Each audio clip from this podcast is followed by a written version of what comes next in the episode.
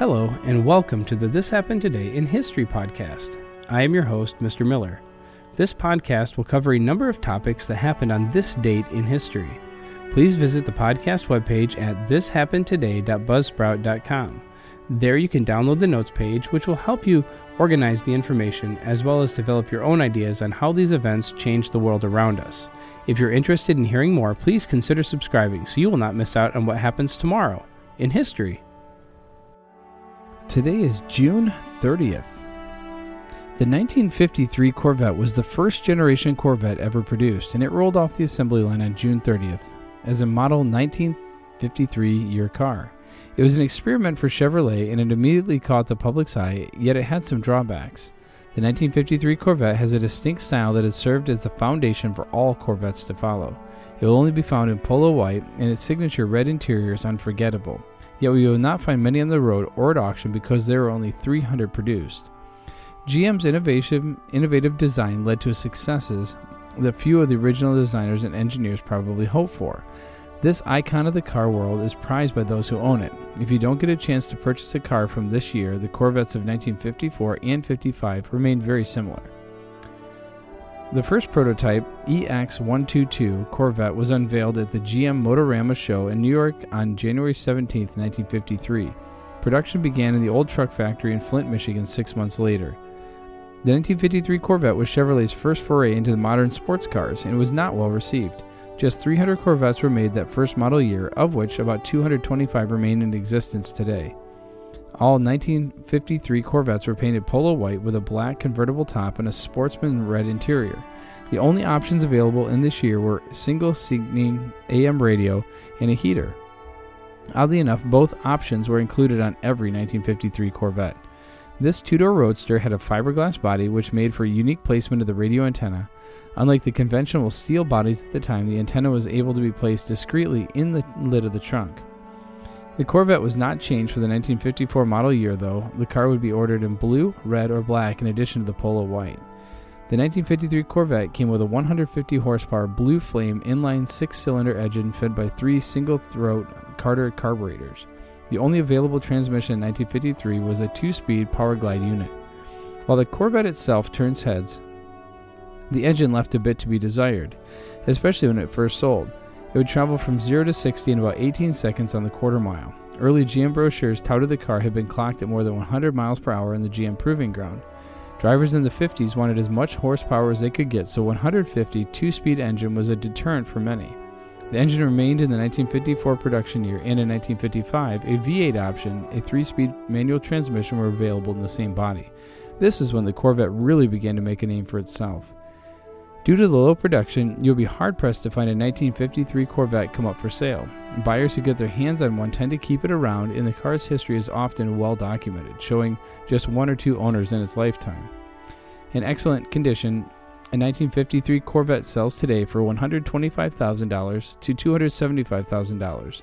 These rare sports cars have maintained their value and remained relatively steady over the years. And then in 1937, the first emergency number system in the world, 999, was launched in London.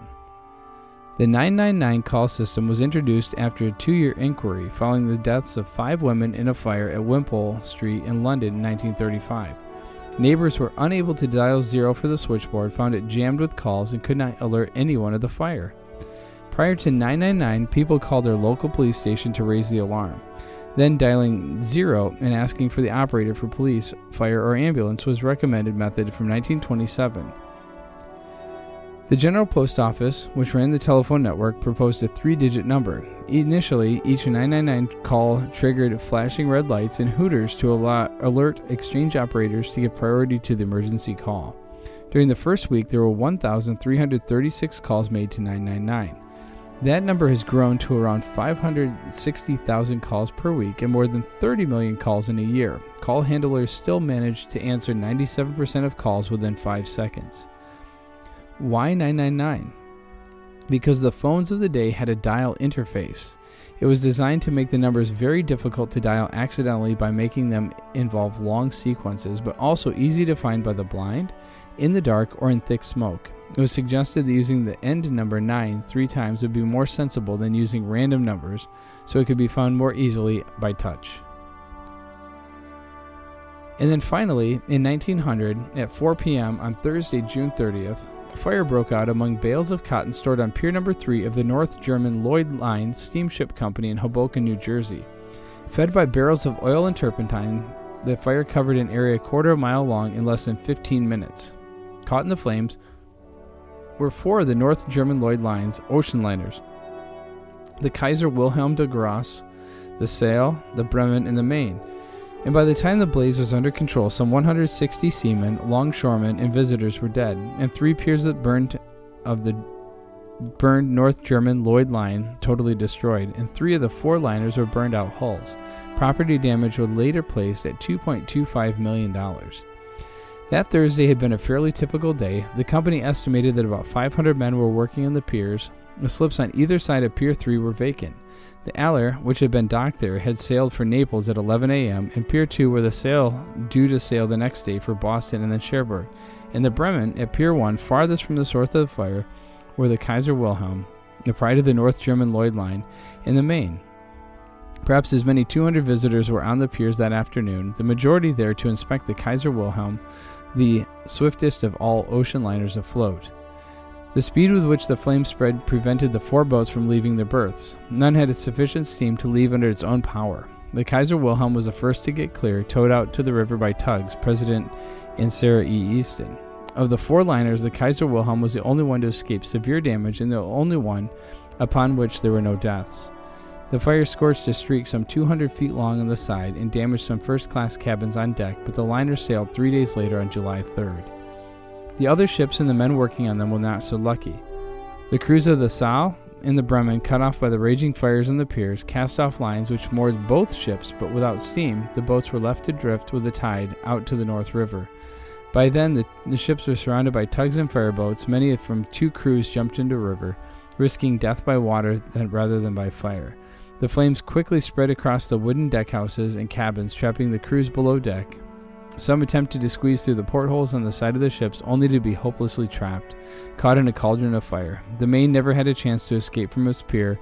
The fire burned its way lower and lower into the vessel. It was not until 11:30 that evening, some seven and one half hours after the first fire broke out, that the Maine was finally towed away by tugboat Evan E. Stevens. One of the miracles of the fire occurred after the Maine was beached, for out of the smoldering wreck came 16 men. They had retreated before the flames in an empty coal bunker in the lowest part of the ship. There below water level, they were at least safe on three sides, although the ceiling grew red hot and the threat of suffocation increased hourly. It was only when the men felt the ship moving away from the pier that they realized that they might escape death. By the next morning, the three piers of the North German Lloyd Line were charred ruins. The Saale, still afire, had partially sunk off Ellis Island. The Bremen, gutted by fire, awaited search crews looking for her dead. What was left of the Maine had been beached at Weequahic. Crews were already at work on the Kaiser Wilhelm trying to repair the damage caused by fire and water. Early newspaper estimates placed the number of dead close to 400. It was not until some weeks later, when the crews had a chance to search the wreckage and drag the harbor area, that a more accurate figure of some 160 was established. Some of the dead, 80 in all, were buried in a mass funeral on July 4th at a plot on, purchased by North German Lloyd Line at Flower Hill Cemetery in Hoboken.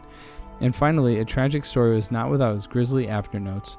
Charges were levied that the tugboat captains refused to pick up survivors from the water or to lend assistance without the promise of financial gain, and that the cemetery officials improperly interred 80 coffins. You have been listening to the This Happened Today in History podcast. I thank you for listening, and I hope that you have enjoyed learning about historical events from the past. Thank you to the following websites for their information regarding today's topics ThePeopleHistory.com, The Corvette at liveabout.com, Great Britain's 999 emergency number at madeupinbritain.uk, and the New Jersey Ship's Fire at postcardhistory.net. The music used as the background track for this podcast is Americana, created by Kevin MacLeod on Incompetech.com. If you enjoyed this information and would like to hear more, please consider subscribing, as this will keep the historical events in your feed in the morning for each day. I hope you have a great day.